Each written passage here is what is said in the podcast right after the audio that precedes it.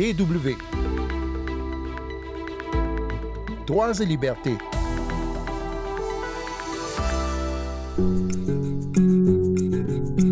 Faut-il que l'Allemagne, en tant qu'ancien État colonial, reconnaisse ses crimes, l'injustice, les violences perpétrées en son nom dans son ancien empire colonial?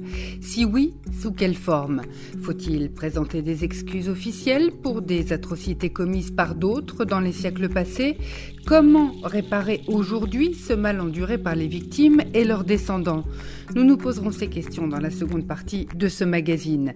Mais nous allons commencer cette émission à Bristol, au Royaume-Uni, où les vitraux d'une église vont être remplacés car ils glorifiaient un marchand d'esclaves connu localement. Sandrine Blanchard au micro. Bonjour tout le monde.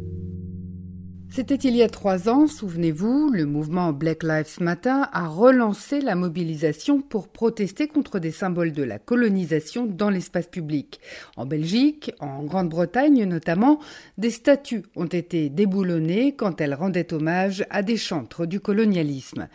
C'est le cas à Bristol, au Royaume-Uni, de la statue d'un certain Edward Colston qui a été renversée et jetée dans le port de la ville. Au XVIIe siècle, ce marchand avait certes dépensé beaucoup d'argent pour financer des écoles, des hôpitaux, des églises, mais cet argent était entaché du sang d'esclaves qu'Edward Colston vendait et achetait comme du bétail. Alors celui qui a passé pendant des décennies et jusqu'il y a peu encore pour un philanthrope et à qui la ville rendait hommage à plusieurs endroits est désormais considéré comme une figure néfaste de l'histoire britannique.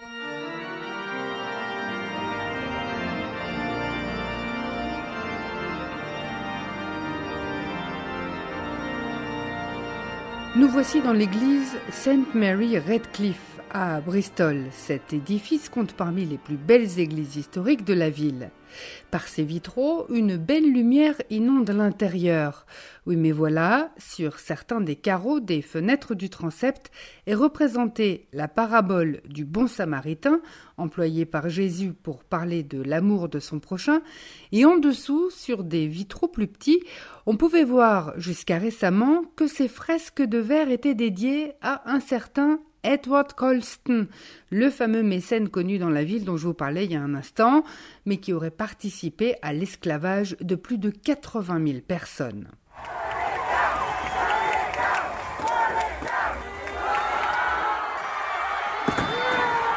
En juin 2020, le renversement de la statue à l'effigie d'Edward Colston a créé une grande émotion, raconte le prêtre de l'église St. Mary Redcliffe, Dan Tyndall.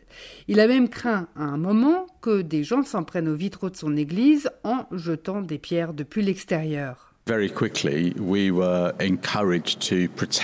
On nous a rapidement conseillé de protéger les vitraux. Qu'on le veuille ou non, ces vitraux sont vieux de plus de 100 ans et ils font partie du patrimoine de cette église et de l'histoire de notre ville. C'est Eilish Swift qui a remporté le concours. Médecin de profession, elle est aussi artiste et a proposé de peindre des vitraux qui montrent un Jésus multiethnique, qui aille à l'encontre, comme elle dit, du narratif qui voudrait que Jésus soit blanc. Nous vous avons parlé il y a peu dans cette émission d'une démarche un peu similaire d'un artiste peintre au Kenya qui avait représenté un Jésus à la peau noire dans son chemin de croix. Pour les nouveaux vitraux, la première scène montrera des personnes à la peau noire sur un navire pris dans le gros temps. Elle est censée évoquer à la fois le transport des esclaves en mer et le miracle attribué par les évangiles à Jésus-Christ, selon lequel il aurait calmé une tempête. Le deuxième vitrail représentera le boycott des bus à Bristol en 1963. Ce boycott avait été décrété contre la compagnie locale de transport qui refusait alors d'employer des Noirs. Jésus figure parmi les manifestants représentés sur le vitrail. Il brandit même une pancarte. Le troisième motif est celui de Jésus fuyant en Égypte avec ses parents à bord d'un canot gonflable qui rappelle les réfugiés qui tentent aujourd'hui de traverser la Manche de manière illégale pour gagner le Royaume-Uni. Et enfin, le quatrième et dernier vitrail représentera la communauté pluriethnique des habitants de Bristol. Le prêtre Dan Tyndall approuve le choix de ces nouveaux vitraux et ne comprend pas que certains leur reprochent d'être trop politiques. Desmond Tutu a déclaré un jour en brandissant une Bible Je ne comprends pas quelle Bible lisent les gens qui disent que l'Église doit se tenir en dehors de la politique. L'Église a toujours été politique. Ce n'est pas une surprise. Ce qui est surprenant, en revanche, c'est de politiser des vitraux. Les habitants de Bristol n'ont pas tous le même avis sur la question, comme le montre ce petit micro-trottoir. On commence par Michael Kirk Smith, satisfait, lui, du projet de nouveaux vitraux. Je suis content parce que ces nouveaux vitraux sont superbes et portent un message très radical. Ils montrent un Jésus réfugié ou manifestant. Je ne connais aucune autre église dans le pays qui est cela. C'est un bon exemple de la manière dont l'église doit évoluer comme elle a dû déjà le faire au fil de son histoire.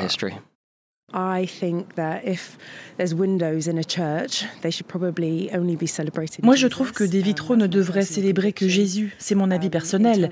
Pour ce qui est d'Edward Colston, moi, je suis une femme noire. Je suis allée à l'école dans un établissement qui portait son nom.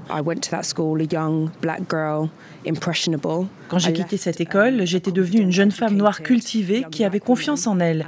S'il l'avait su, Edward Colston se serait retourné dans sa tombe. L'histoire de cette ville est liée à celle de l'esclavage, mais c'est la culture qui permet d'aller de l'avant, pas de remplacer des vitraux, de changer des noms de bâtiments ou de renverser des statues.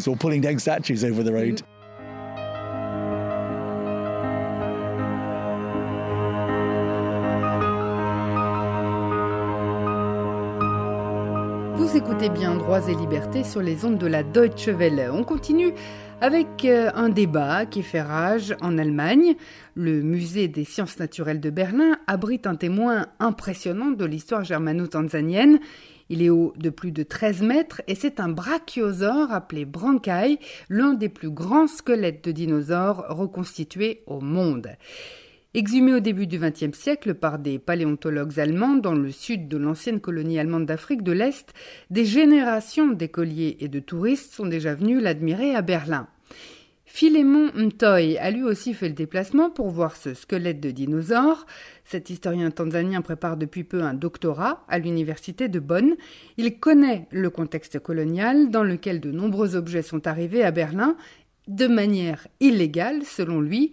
D'ailleurs, depuis son enfance, il entend parler dans son pays d'origine, la Tanzanie, de restitutions d'objets historiques pillés par centaines durant la colonisation allemande. Ce sont des discussions capitales. Quand les gens parlent ensemble, ils peuvent établir un dialogue qui peut permettre de trouver une issue positive. Mais si personne ne parle avec personne, cela peut se muer en hostilité. La députée de gauche, Sevim Dagdelen, fait partie de ceux qui, en Allemagne, critiquent justement la façon dont est menée la discussion sur la restitution. Quelqu'un qui, comme le chancelier allemand Olaf Scholz, clame qu'il veut un renouveau dans les relations entre l'Allemagne et l'Afrique, ne peut pas mettre de côté la refonte politique et juridique nécessaire pour surmonter le passé colonial. Sevim Dagdelen avait posé une question à ce sujet au gouvernement fédéral en collaboration avec le groupe parlementaire de son parti, Die Linke. Réponse d'Andreas Michaelis, le secrétaire d'État au ministère des Affaires étrangères, je cite en ce qui concerne le rapatriement des restes humains et la restitution des biens culturels, des offres de négociation ont été faites et le gouvernement allemand est favorable à un dialogue avec le gouvernement tanzanien à ce sujet. Fin de citation. Mais pour Sévin Dagdelen, une question essentielle reste en suspens et elle a trait à la guerre Maji-Maji, au cours de laquelle les troupes coloniales allemandes ont réprimé dans le sang une révolte de la population paysanne du sud de la Tanzanie entre 1905 et 1908. Les champs de culture ont été brûlés par les colons et la population a été frappée de famine. Des études récentes recensent jusqu'à 300 000 morts en trois ans. Dans sa réponse écrite aux députés, le gouvernement fédéral affirme être au courant de la nature de la répression, mais à la question de savoir si, du point de vue actuel, ces événements peuvent être qualifiés de crimes de guerre ou de génocide, comme dans le cas des massacres de Herero et de Nama en Namibie, Les autorités allemandes se contentent de déclarer qu'elles assument, je cite à nouveau, la responsabilité morale et politique de ces violences. Fin de citation. Pour Jürgen Zemmerer, historien à l'université de Hambourg, cette attitude du gouvernement fédéral allemand au sujet de la Tanzanie témoigne d'une chose principalement, la peur du précédent juridique qui pourrait faire des émules.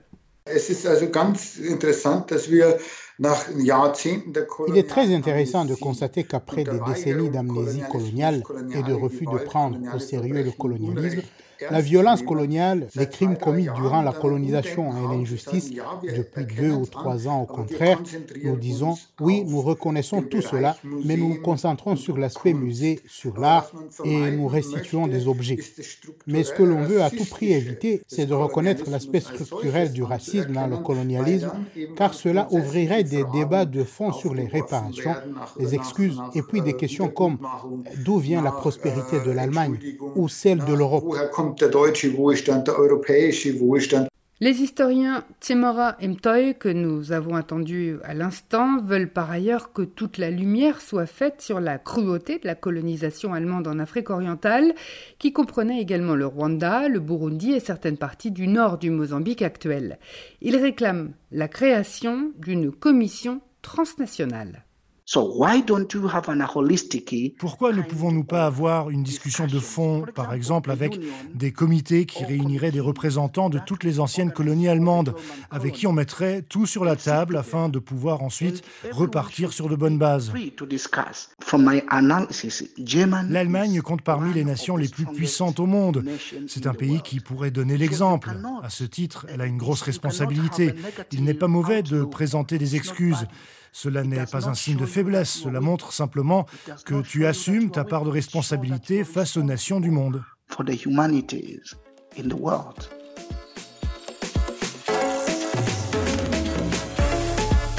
C'est la fin de ce magazine. Merci de l'avoir suivi. Merci aussi à Imke Köhler et Philippe Zantner pour les sons.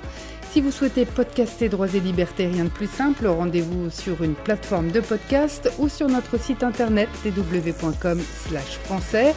On se retrouve la semaine prochaine et d'ici là, ne lâchez rien.